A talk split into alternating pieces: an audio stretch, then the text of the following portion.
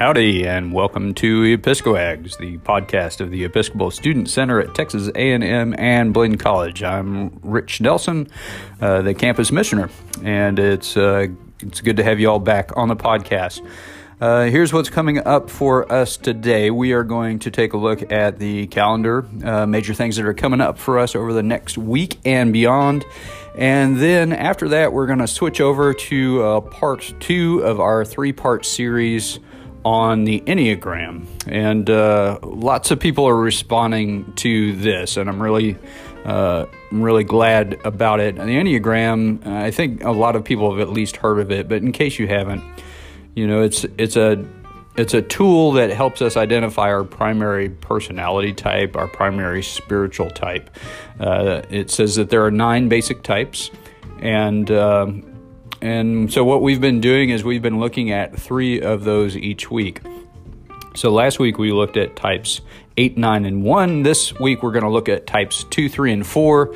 Uh, those three, when you put them together, uh, they're called the feeling triad. A lot of uh, their energy comes from what to do with their feelings. Uh, so um, maybe that's you, or maybe it's somebody you know and you love, and you want to figure out how to how to love and care for them better.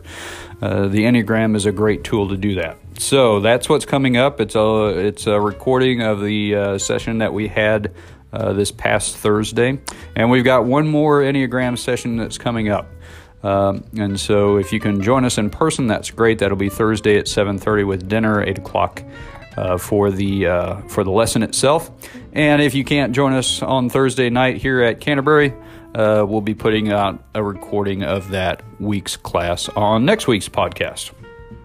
Okay, here's what's coming up uh, for us this week. It's a pretty uh, standard week for us at Canterbury. Uh, not a lot of out of the ordinary things happening. Uh, so we do on uh, Tuesday have coffee and conversation over at the Starbucks at MSC uh, stop on by between 1.30 and 2.30 i'm happy to buy you a cup of coffee and uh, and sit and visit for a minute. That'd be great.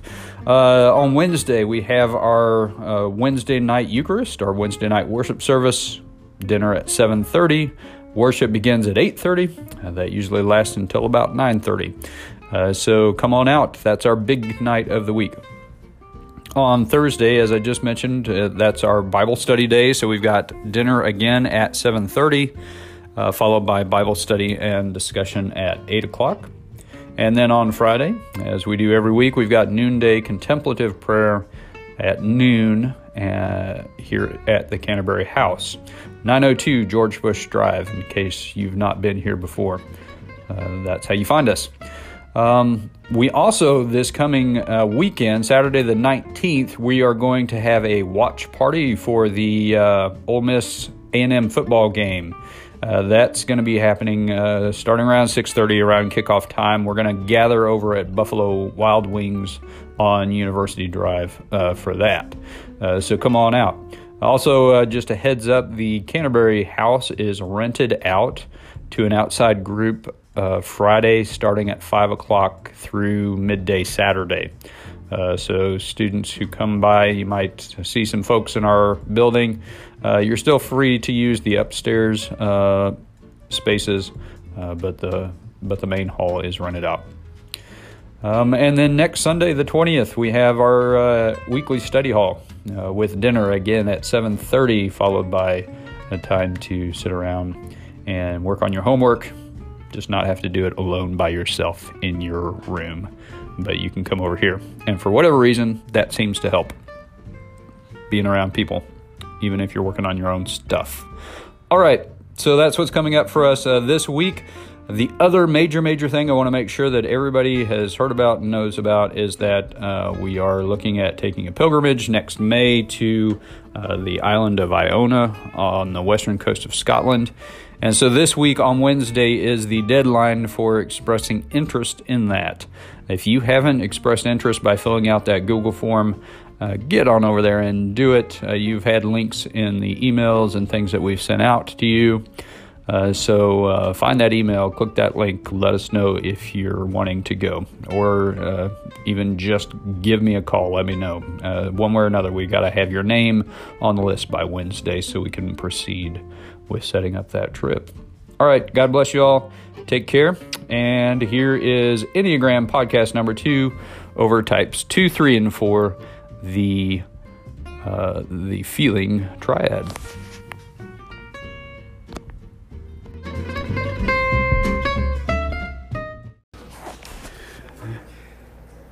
Welcome to the Canterbury Episcopal Student Center. This is Enneagram podcast number two, and Mackenzie just left the building. So here it is uh, for you one more time. All right, tonight we are uh, going to be going over the feeling center. All right, so uh, just make sure we're all still on the same page. Nine different types in the Enneagram. You can break those types into three different triads. What defines a triad? Def- what um, it depends on what the root issue is. Okay? So, um, so last week we looked at the instinctive triad and the root issue that they had. Anybody remember all the way back from last week? Anger. That is their their struggle. What to do with their anger, and where does their anger come from? What's the source? I don't know. Did I cover that really very well?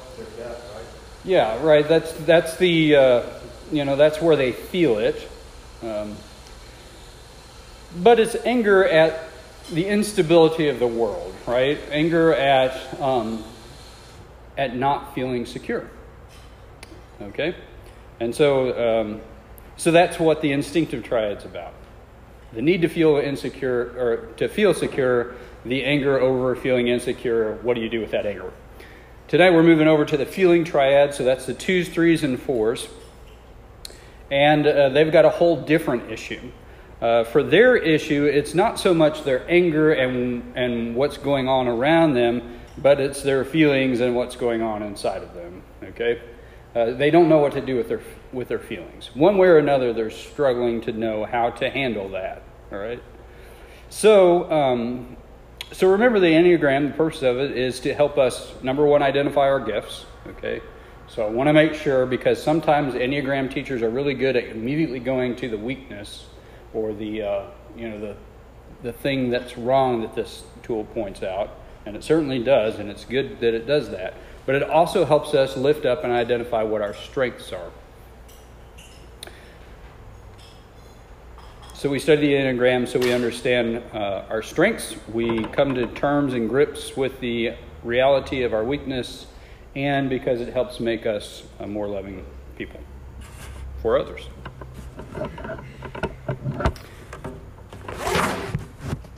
Last week I read a passage from 1 Corinthians chapter 12, and I'm going to continue on with that to help keep us rooted in Scripture as we're doing this work as well. Uh, this uh, section is subtitled One Body with Many Members. So 1 Corinthians chapter 12 starting at verse 12. For just as the body is one and has many members, and all the members of the body, though many, are one body, so it is with Christ. For in the one Spirit we were all baptized into one body Jews and Greeks, slaves and free and we were all made to drink of one Spirit. Indeed, the body does not consist of one member, but of many. If the foot would say, Because I'm not a hand, I do not belong to the body, that would not make it any less a part of the body. And if the ear would say, Because I'm not an eye, I do not belong to the body, that would not make it any less a part of the body. If the whole body were an eye, where would the hearing be? If the whole body were hearing, where would the sense of smell be? But as it is, God arranged the members in the body, each one of them as He chose. If all were a single member, where would the body be? As it is, there are many members, yet one body. The eye cannot say to the hand, I have no need of you, nor again the head to the feet, I have no need of you. On the contrary, the members of the body that seem to be weaker are indispensable. And those members of the body that we think less honorable, we clothe with greater honor. And our less respectable members are treated with greater respect, whereas our more respectable members don't need this. But God so arranged the body, giving the greater honor to the inferior member, that there may be no dissension within the body, but the members may have the same care for one another. If one member suffers, all suffer together with it. If one member is honored, all rejoice together with it. This is a beautiful, beautiful passage. The author of this passage clearly had done his or her work to get to this point, right? I mean, it really is profound. Every part of the body, every member of the body has an important role to play. And so, too, when we look at the different kinds of people that they are, right? So, there is not one Enneagram that's better than any of the others. Each one has their own gifts that they bring. Suffering and rejoicing with. Suffering and rejoicing with is the work of the feeling triad the twos, threes, and fours. What to do with our feelings? Twos go about that question by focusing on the feelings of others. Threes go about that question by denying the existing of a lot of their own feelings. And fours go about that work by becoming very focused on their feelings. You see that progression? Twos, it's all about the feelings of others. Uh, threes in the middle, not really sure what to do with these things. Maybe we ought to just try to stuff them a little bit. Fours, very much wrapped up in my own feelings. So that's the, that's the journey we're going to make tonight. We'll start with type twos. Uh, these are oftentimes called the helpers or the givers. Type 2s are caregivers, they're nurturers. Sometimes that's in response to not having been nurtured and cared for very well when they were young. And sometimes it's in response to having been nurtured and cared for exceptionally well when they're young. So you'll find twos who had parents who were somewhat neglectful, and therefore they stepped into that role of being caregiver because that wasn't happening a lot. And so sometimes I've seen twos who, uh, you know, were the sibling that took care of the other siblings because the parents were ineffective at being parents, you know, either because of emotional issues or mental issues or alcohol or drug addiction issues. Um, and that's just a helpful reminder in, that our Enneagram types are both formed and informed. Informed by who we naturally are informed by the things that happen around us. I really think that helps pull out different pieces of it for us. Okay? So, twos, they try to suppress their own needs in favor of caring for the needs of others. And they feel guilt and shame for even having feelings and needs of their own a lot of the time. Okay? Very focused on you. I'm going to take care of you. I'm going to give you what you need. Yes, I have these needs of my own, but even giving voice to that can be hard for me sometimes. And raising my hand and saying, Yes, what about me? That's something that's really, really hard for twos to do.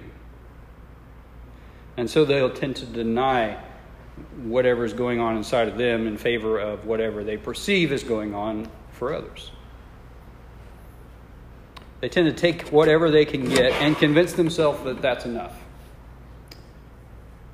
it's okay that I'm not the f- focus. It's okay that I really did not want to go to see this movie because everybody else wanted to go see this movie, and so it's okay. At least they're going to the movies with me. That's something a two might say. At least I get to be a part of the group. At least I get a little bit of my need met. They believe that they are loved for what they give not for who they are. Twos believe they are loved for what they give, not for who they are. And therefore, they fear that if they stopped giving, then they wouldn't be loved. And so they've got to. They got to just keep at it all the time. So the strengths of twos are that they're incredibly attentive and te- incredibly caring, loving, generous people who are tuned in to the needs of others. But as with every Enneagram number, there's a flip side. The blessing is also the curse, right? Maybe I really should have emphasized that from the very beginning of all of this. Our blessing is also our curse. And that's the strange thing. Because we think that those are two separate things, but they're not. The blessing of what we have to give is also the thing that we're going to have to struggle with most. Okay? So, the flip side of the coin of being loving, caring, generous, tuned into others is that sometimes they end up feeling um, really possessive. I need to keep caring for you. I can't, I can't have you not need me, right? They can be really indirect sometimes. It's hard sometimes for them to give voice to their own thoughts and feelings, and so it's really hard work sometimes to be in a relationship with a two because you've got to work hard at pulling out whatever it is that they actually want and need. Because they'll make it sound like they need exactly what you want to need because they know that's what you want and need, but it's not. Yeah. As a result, as they kind of disintegrate, as they become less healthy, uh, twos sometimes can become pretty manipulative. And when they really get unhealthy, they can become, they can take on the martyr syndrome, right? I bear the weight and the burden of the whole world, the whole family. Nobody needs me. Nobody cares for me. Nobody really appreciates everything that I do for them. Woe is me, woe is me. So unhealthy twos can really take on that false martyr uh, role. But when they're healthy, they're loving and they're generous and they're considerate of other people. And when they're unhealthy, they become secretly resentful.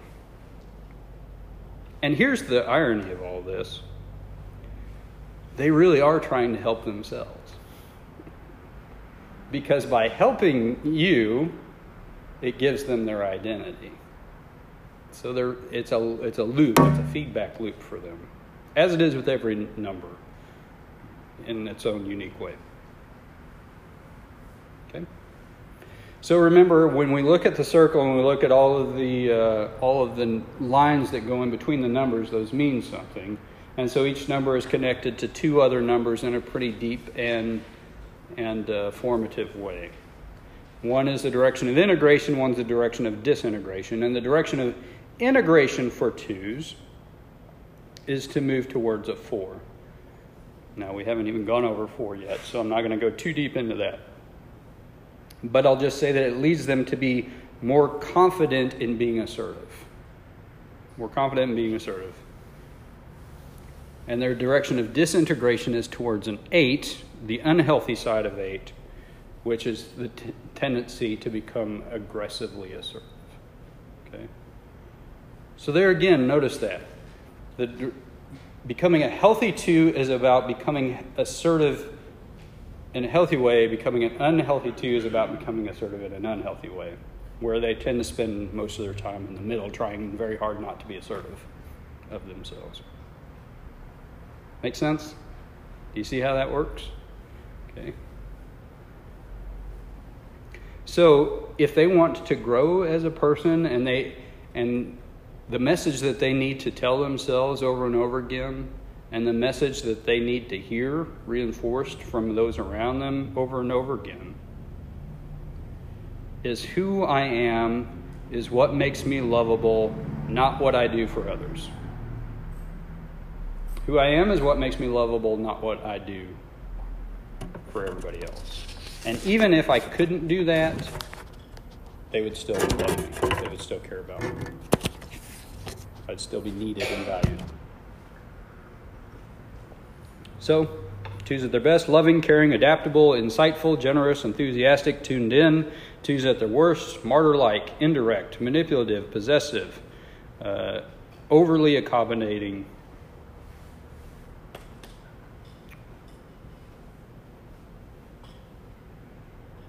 Careers that twos tend to gravitate towards. What would you imagine might be some careers that would be really naturally uh, comfortable for it too. Social worker. Mm-hmm. Exactly. Why? Why social worker? Because they're like, listen to the needs of others. Yeah. Yeah. What do you What do you need? I'm here for you. I'm the resource person. Yep. Counseling. Counselor. Yep. Why a counselor? Bring, yep. Bring me all your feelings. Bring me all your pain. I'm happy to be the one to re- receive it and turn around and help you with it. Teacher. Yep. A lot of teachers are twos. Why? Yeah. I mean, I'm giving you what you need. I'm helping you grow as a person. So, a lot of helping professions, a lot of supportive professions too. So, a lot of um, assistants, receptionists, salespeople.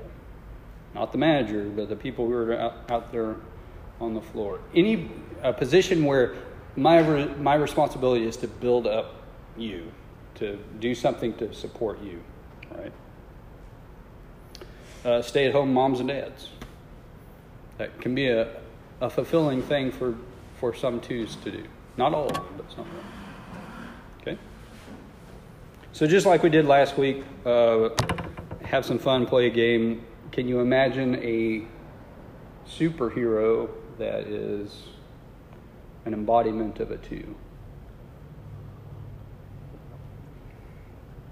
I think we said eights were Batman, nines were Hulk, ones were Iron Man last week. Eights are Batman because he's all about challenging and aggressive and putting it out there, justice and vengeance. Uh, Hulk nine because he's trying very, very hard to keep peace so that he stays in some kind of control.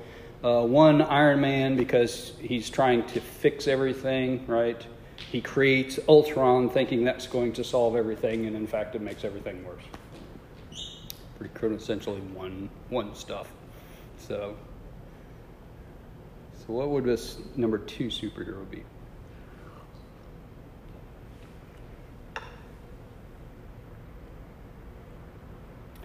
I would say Superman just because he hears, processes everything that's going on. Uh-huh. Literally trying to help Yep, everything he hears about. I can see that. What about Captain America? Um, yeah, maybe. I don't know. I mean, on both of those, I, Black Panther. I, I feel a little bit of pushback in my thinking. Black Panther, you think? Why Black Panther? Um, because it was always like, uh, it was always about other people. Even as he was like saving Wakanda, it was never on um, what like what a major problem was. It was always like what specifically is going on with Yeah. each person. Well, lots of superheroes certainly fit the I'm here to help um, thing. One that had crossed my mind, uh, I can't remember her name, but uh, the Olsen actress in Scarlet Witch. Because isn't she like deeply intuitive and kind of, or am I misremembering her character a little bit? It's like a really emotional Yeah, yeah. What was the name of it? Scarlet Witch. Yeah. I don't know. Maybe Wonder Woman is a healthy dude. I don't know. I was thinking Elastigirl. Like, Yeah. Oh, now there's reaching out. Tell me why. Um, just cause like, I mean, I guess she's more like in tune with like her kids, like whenever like, like they're actually fighting stuff, like she's like they're like stretch, like literally stretching in every Yeah. make sure that her kids don't fall and. Yeah. Right. know.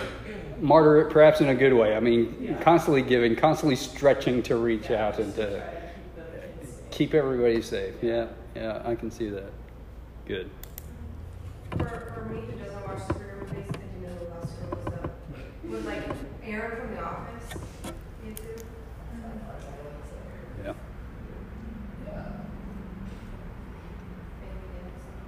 Good.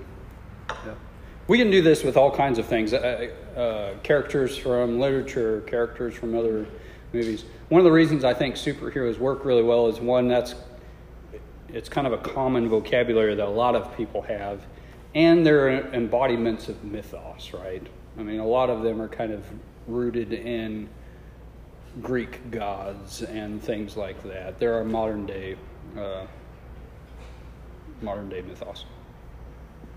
Okay. Other thoughts and questions about twos before we move on to threes?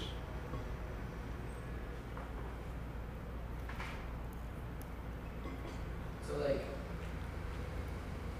so twos are just like really generous, and like all they want to do is help. But then like when they take that almost too far, they like lose their own Yeah. So that's the work of twos. How, how do I be generous and caring about others while not simultaneously denying my own self and my own needs and the legitimacy of, of those? Yeah. So lots of numbers when you get into a car and you go, hey, where you want to go to eat? They'll say, I don't know. What do you think? But the reason that twos go that is because they really just they want to know what you want so that they can agree with that. So we did the thing last week where you said like a little what what happens if you like marry a, a one or marry Yeah. a eight? Yep. Can you do that here? We are, but I'm going to do that at the end. Okay, Yeah. You like that part? Yeah, because it teaches you like directly about the relationships you. Yep. So we'll do that as a recap at the end. I'll ask that question uh, for each of these numbers. Okay. So number threes. Uh, these people are usually called achievers or performers. Um, threes are people who are caught up in the exterior image of successfulness in measurable, demonstrable ways. They walk a fine line of knowing the difference between being loved and being recognized. That line becomes really blurred for them. And so I know I'm loved when I'm recognized as having achieved something, as having done something. I feel loved when I get the trophy, you know, when I get the award, when I get the A. And they equate in childhood, usually at some point, it kind of clicks for them that they equate recognition with validation. If I'm being recognized for doing something, then I'm being validated. I'm being, I'm being loved and cared for as a human being.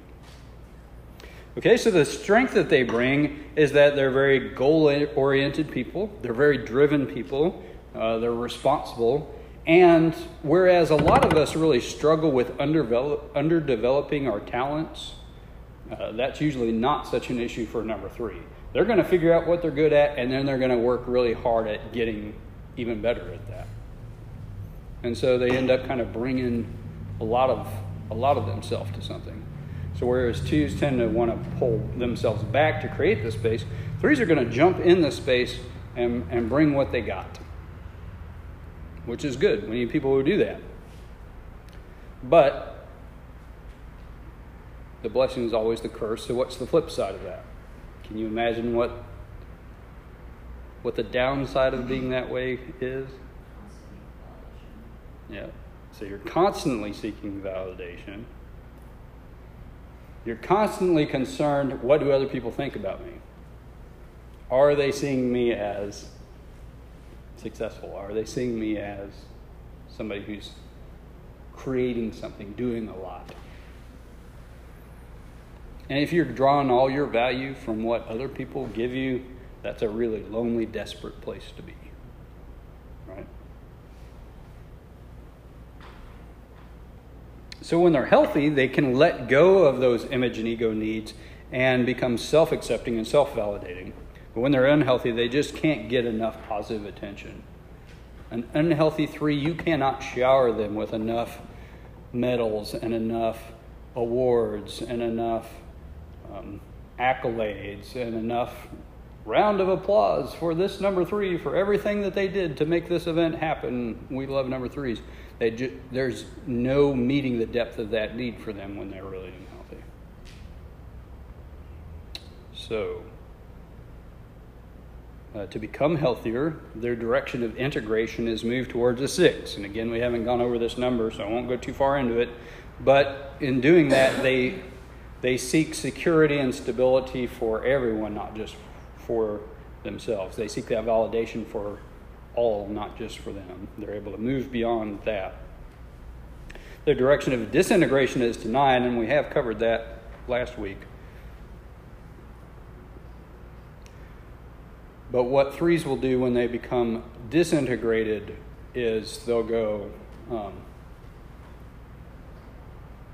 I give, I give up. I give up for, and in doing that, I think that I'm just, I'm cr- going to create peace by going, okay, it doesn't matter what I do, so I just won't do anything, and maybe everybody will be happy then, kind of thing. That's not a healthy thing for three to do. So it's not that we want threes to not be achievers. We want them to still have that drive, but we want them to have it in a way that's not tearing themselves up on the inside. Do it for the right reasons. Okay? So, if they want to grow, if they want to heal, they need to tell themselves a lot and they need to hear from others a lot.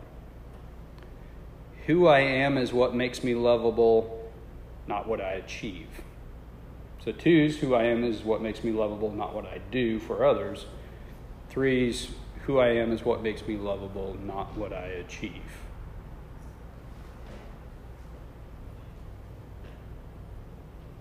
They're optimistic, they're confident, they're efficient, self starters, energetic when they're at their best. When they're at their worst, they can be very deeply narcissistic, pretentious, vain, superficial, vindictive, even. Because when you're driven by success, then you've got to be better than everybody else. So an unhealthy three is in constant competition with the world. And they will stomp you down to make sure that they feel validated if they're unhealthy. I know that we talked about politicians in the other set, but this, like, I'm thinking of several politicians coming to mind. Yep. Threes. Yep. Not threes, but. Yeah. Threes. You're right. Bingo. Careers. Um, politicians. Why are why would politics be a natural draw for three? Competition. They they get voted and they win. You know? That's a pretty good validation, right? Athletes. Yep. Why athletes? again, you know, competition, there's the ability to have a demonstrable success. Doctor, hmm Why doctor? you're talking about how they kind of see themselves as like what they achieve, not who they are. Like, they're what they experience, like, they like help people. They like hear that or help their sickness. Sure. Yep. CEOs. Yep. CEOs, management, academics could be. Yep. They sure could be.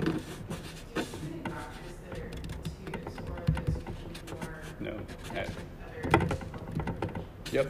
Lots of lots of healthcare professionals are twos, though they might naturally be drawn to being not doctors but nurses or um, or people who are more in that purely helping role. Um, being a doctor would not be as appealing to them, um, perhaps because they, they don't actually get to do as much caring. Though some would. I mean, some would I have no science behind this, but it's just kind of my gut feeling that maybe like pediatricians would perhaps be more naturally twos, where surgeons might be more naturally threes. Bam, I fixed it. You know, I saved another person. Right? Surgeons in the outline. Yeah. Yeah. What about military people? Uh huh. Yep. Yep. Other people can be drawn to military for other reasons, but why would military be perhaps appealing for a three? There are lots of ways to be recognized. Get another bar, get another. Yep. It's an honor system. Yep. Exactly. Good. Performers, What about coaches? coaches. Yep. Good. Is it possible to have a three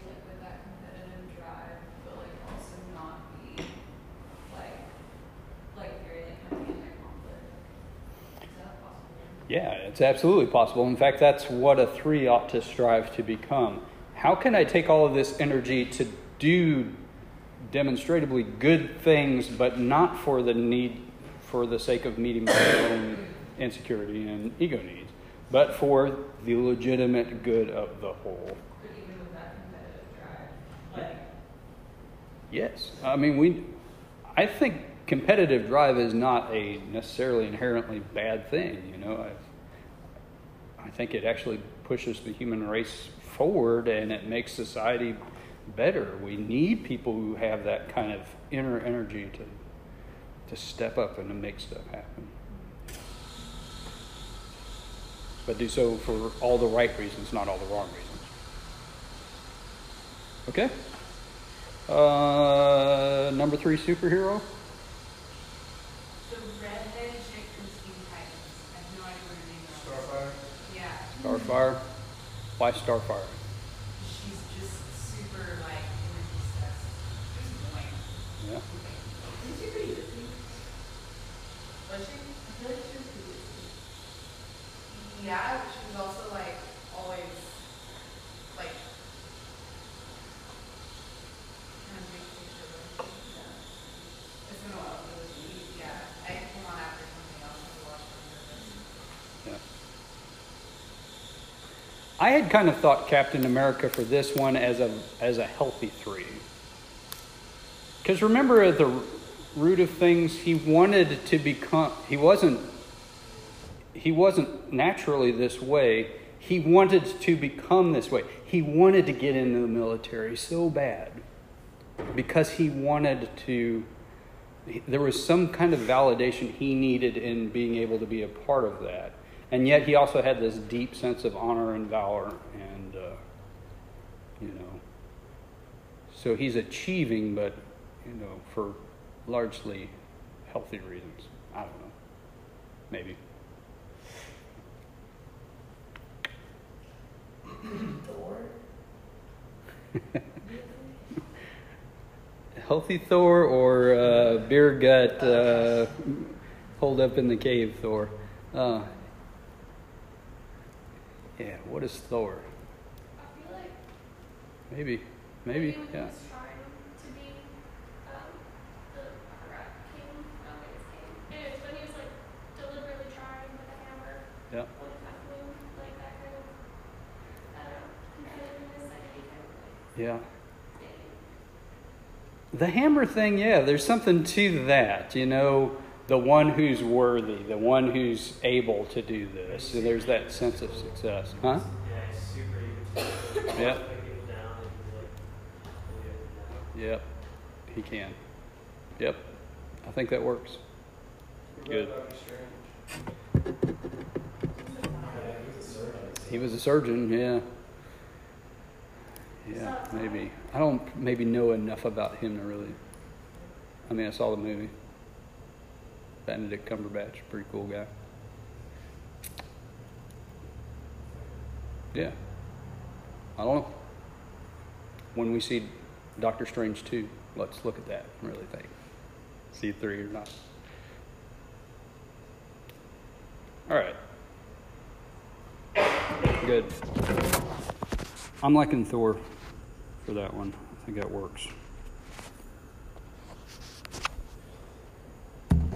Last thoughts, questions about threes before we move on to four?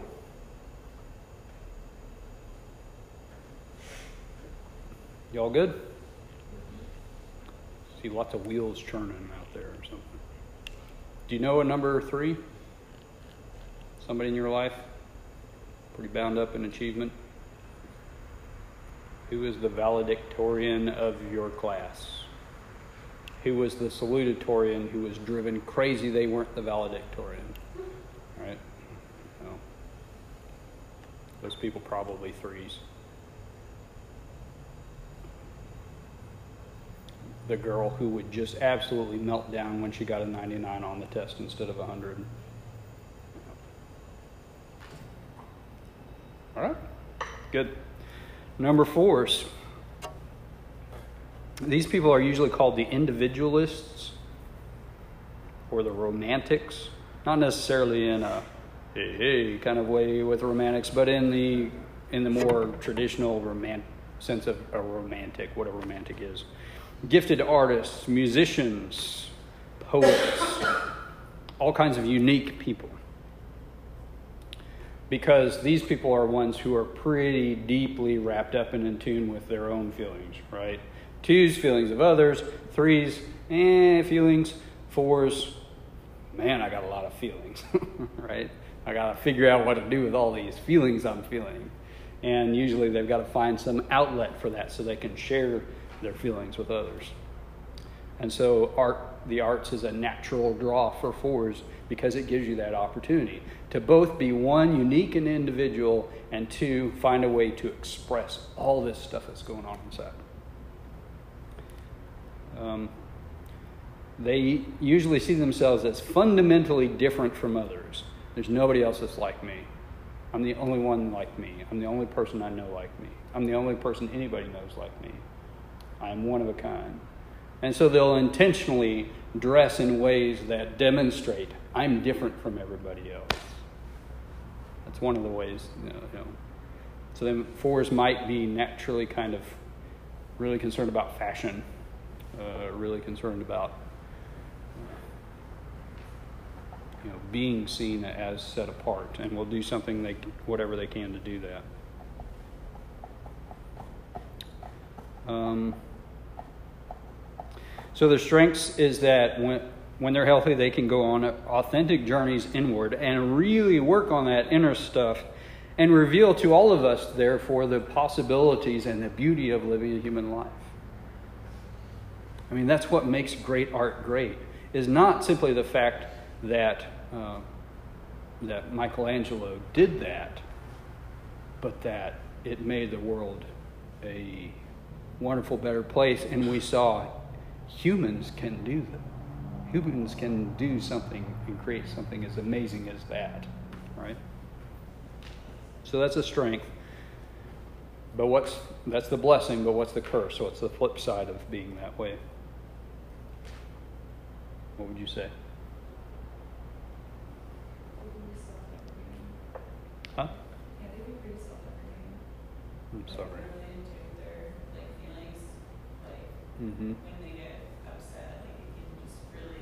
keep getting worse. Yep. Yep. Exactly. Right? They can become obsessed with those feelings. They can become obsessed with um, this sense of something's wrong with me, something's different inside of me, I'm not okay. Um, there's something missing deep there for a lot of them, too. And so you think about a lot of artists who are also tortured souls as a result of being this individualistic, creative kind of person. Why is that such a tortured place to be? Because nobody understands. And I don't even understand. There's something effed up inside of me, and I don't know what to do with it, and nobody else does either. It's hopeless. They can go there when they're unhealthy. Yeah. Are they actually as different as they think they are? Or is that just like they think they're so different? I think it's both. You know, I think maybe in different measures for different people. I think in some cases they really are like unique. There's something amazing. You know, they've got this incredible talent or gift or whatever it is that really is different. Or they see the world in a different way than a lot of us see it. Poets, you know, I think a lot of them are able to kind of, when I read good poetry, I go, God, I never would have put those words together to express that, but man, it does it well. I mean, I see what it is that they're getting at, and they they saw that and they found the words to be able to to go there. But different enough to be a different Huh? But different enough to be a different enneagram number. Yeah. Yeah. I mean, there is something unique about them. But they also tend to want to play that up, too. Everybody look at how different I am. I'm going to dress in all black just to prove to you how different from you I am. You know, something like that. So intentionally setting them apart. So when they're healthy, they're willing to risk revealing who they truly are. They they do take that stuff and they put it out there. in song, in art. And we can look at that piece of artwork and go, whoever made that is messed up. And they knew when you, you looked at it, you, you would think that, and still they made it. They're like, yeah, I am. That's okay. There it is. Deal with it. Or we can go, you know, whoever made that truly is in tune with something deep and amazing and incredible. And those two things aren't mutually exclusive. I don't want to make it sound like an either or thing. So their inner workings, their inner feelings, uh, they'll even uh, be willing to show you the things that they're ashamed about uh, about themselves. They can go that far, and they can endure suffering with a, a kind of quiet strength that's pretty remarkable. But when they're unhealthy, they pull back, become isolated in their uniqueness. They never feel adequately appreciated or understood by anybody.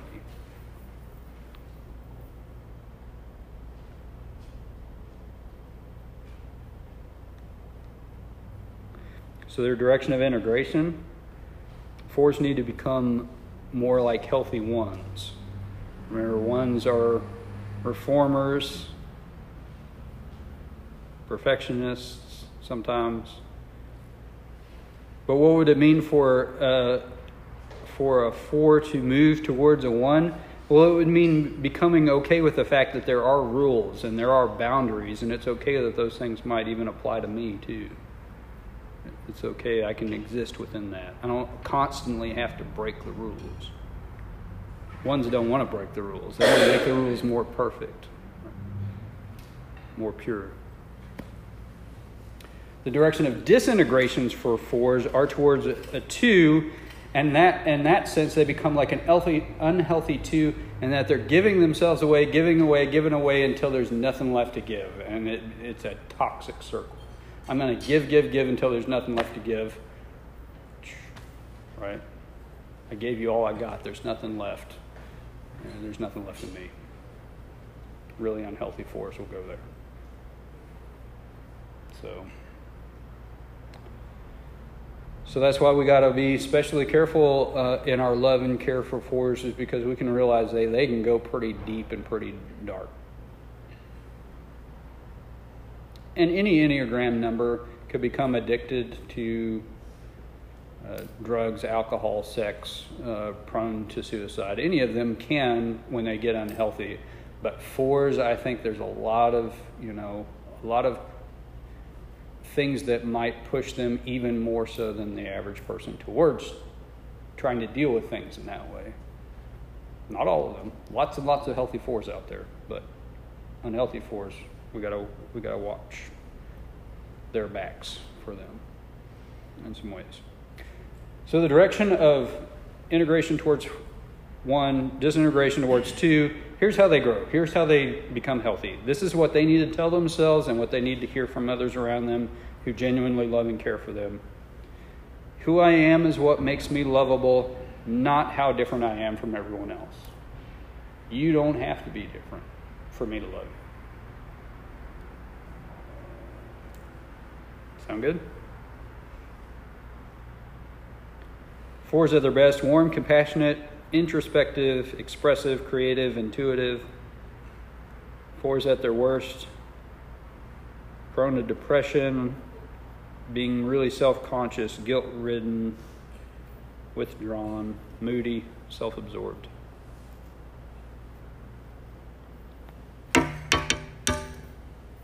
What are y'all laughing about? You know a four? Of course, we all know fours.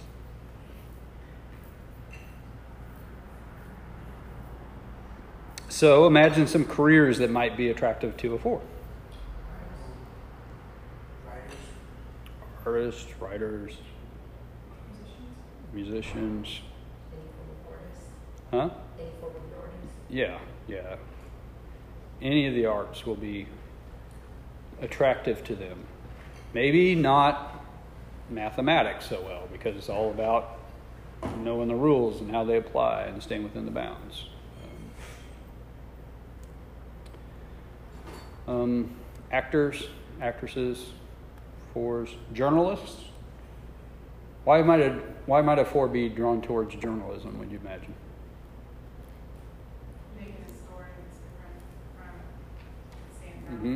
They bring their own unique perspective to the story. It's an opportunity for them to craft and create something there, um, to get in in deep with what's going on uh, with them, perhaps vicariously by getting in deep with what's going on with other people. Would it be a common thing for for it to be like trying to maybe strive for a job that makes them more similar? Or would that just be like something that would like that makes them feel more like they're not like an outsider, or would that be something that like if they were in that job they wouldn't feel themselves? You Well- know, makes them learn about themselves. Well, it could work, work either way depending on if they're in a healthy place or an unhealthy place. If they're a four and they're in a, health, a healthy place, being in a workplace where they're with a bunch of other people doing the same kind of thing and they're okay with that, um, yeah, they could do it, but there's probably always going to be some longing to do things in their own creative way which might be a real gift to the team. You know, you got a team full of people who do this, but you got one four who's able to think outside the box a little bit. But that could also potentially be a really stifling, life sucking cubicle of hell for a four too, right? Architects, architects are for us. Yep. Why would you imagine an architect being a four? Why would I? Why would you imagine an architect being a four? It's an artistic form, Hmm? artistic expression. Um, It is with some clearly defined sets of yeah, but tools. with tools and with sort of rules, but those rules are broken all the time. Yeah, that's what makes an architect really noteworthy, right? Yep. What entrepreneurs or small business owners Yeah. Um, yeah, I think so. If, especially if they see what they're creating as something beautiful. I'm not just creating a business, but I'm creating uh, a gift to the world in some way through through my small business. Yeah. Or like research, like technology innovation, like giving something to the world that no one else has. Yeah. Yeah, I think that's possible too. I do. I mean, remember what I'm saying is here are things that they're going to be more naturally drawn to. Not that they couldn't do other things, but something that's kind of naturally feeding them.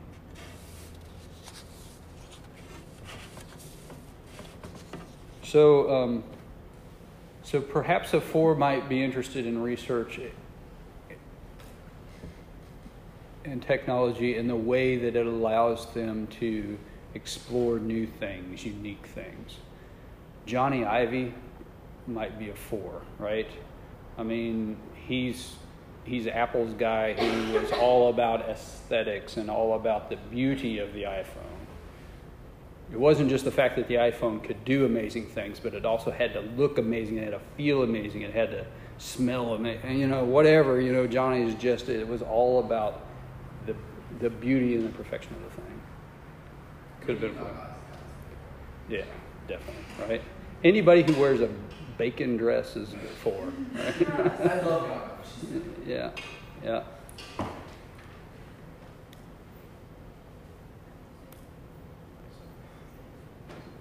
The first time I saw this is a complete aside that has absolutely nothing to do with anything. But the first time I saw Lady Gaga, she was like the featured performer at some kind of on TV beauty pageant, and I don't even know why I was watching that because I'm not in beauty pageant necessarily. But I guess there was nothing on TV or something. And I remember looking at her going, That is too weird. She will never make it. She proved me wrong. Now she's making out with Bradley Cooper in front of everybody. Pretty hot stuff there. All right. So, two threes and fours. All about what am I going to do with my feelings?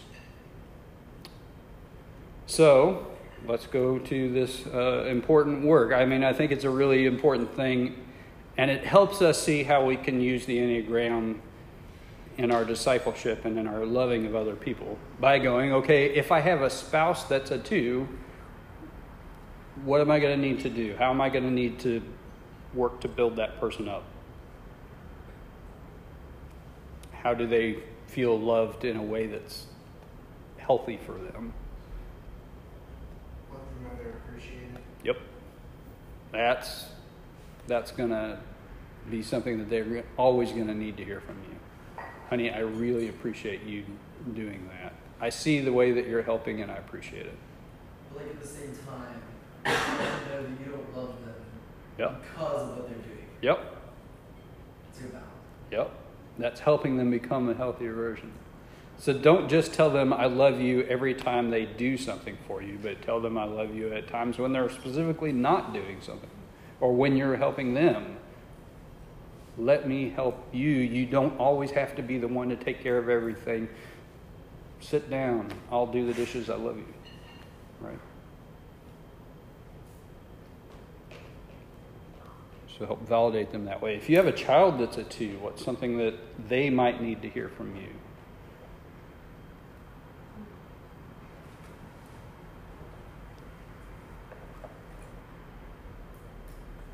Try and get them to have their own voice about like certain things. Yep. Yep. Help them get in tune with their own voice, their own, own needs, and help them figure out how to give voice to those. What you think is just as important as what everybody else here thinks. I want to hear your thoughts. I want I want to get your perspective. We want to do what you want to do too, not just you what do what we do. Yep. Be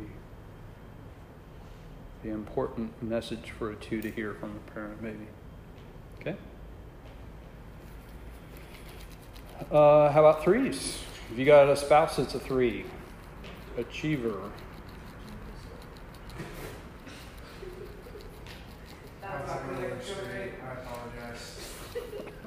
I don't think the podcast picked you up. Can you say that a little louder?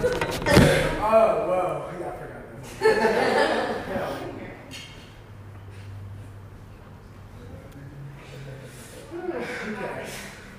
What do you do for three? You got a spouse that's a three. Of course. I mean, they do need that. It's a legitimate need. And yet, how do we do that? Yeah. Let them know how much you love them when they fail, not just when they win, not just when they do it. Try and get them to share some of those emotions with you. Because Yep. you know, they're pretty much denial of their emotions. In, in denial about their emotions, so help them find ways to get in, in contact with that and express it. Yep. Shoulder up, because they're probably stressed. Yep, they're probably stressed. So find ways to help them de stress. Let's not worry about achieving all that stuff. Whatever your goal is, that's a good and healthy thing, but it's also good and healthy, honey, for us to just not try to make those things happen too. You know. So going and sitting on the beach at Cabo is going to be hard for a three, but might be really good for him too. Like, take a step aside from that whole world you've constructed and just be a little bit. If you got a kid who's a three, what you gonna do for them? I just feel like failure is, is good. It's not a bad thing. Yeah. And you don't always have to be You don't always have to be number one. Yep. Make sure they know that you know that they're not their genius. Uh-huh. Like kind of like motivate them, but without like motivate them to like do what they want to do, uh-huh. or like achieve it, but like without like letting it completely like take. hmm Remember, this is also their gift, right? And so it's good. It's good to give them opportunities to do all those things and, and to be recognized for it. And yet, even if you didn't, even if you didn't win, still love, still good. How about a four? You got a spouse that's a four. What do you do to love and take care of them?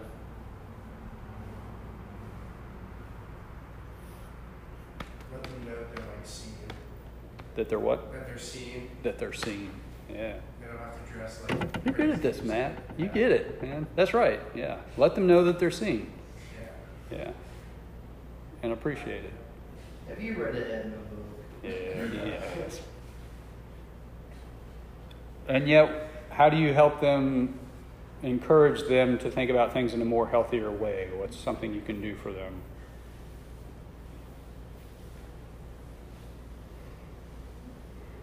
You can just say that like different can be a good thing, and I just encourage like those like little differences of what makes them good and makes Uh-huh. people. Sure. Or also tell them that the differences about them are not what makes them who they are. Defining something internally instead of externally. Yep. Like, not relative to how it relates to other people or other things. Relative to what you need. Also, like, really like not even just saying or being a good listener because like they like just being an outlet for them to like express their emotions if they want. Yeah. Recognize that they have a need to do that and give them the space and the and and the license to do it. Support them in that.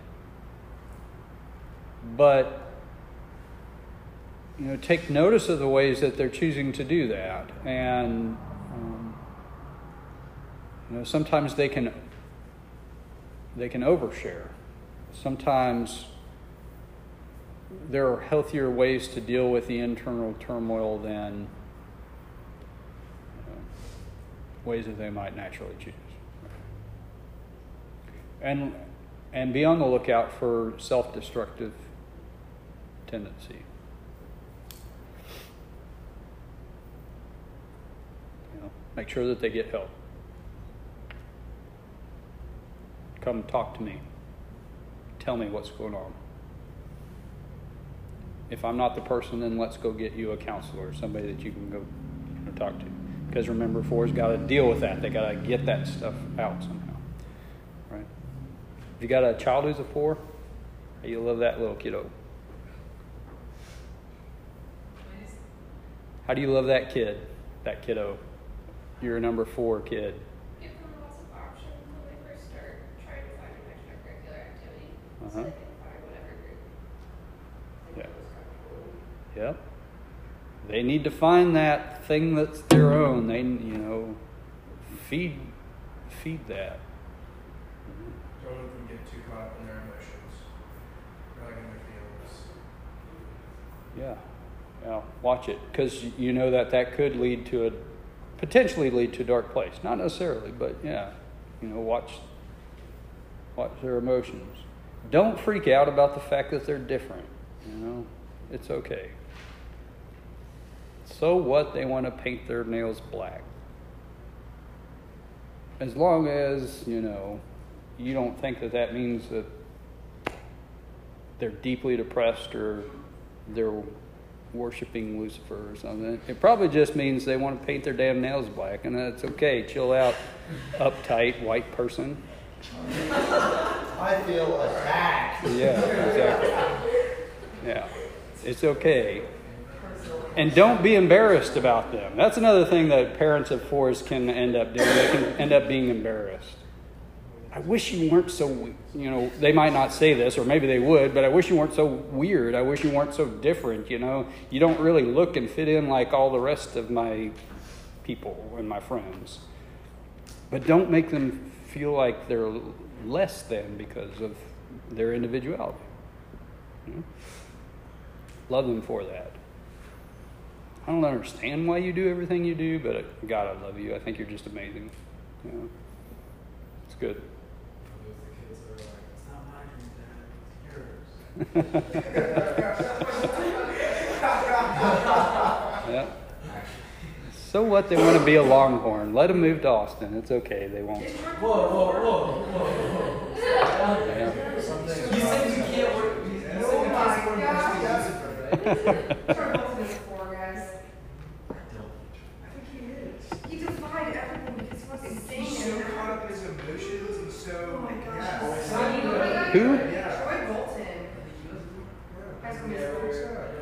know High School Musical. Okay, my favorite It's part. there. Have you ever seen the film he did though? Like it's literally just like an ocean ball. Like Yeah. It's true.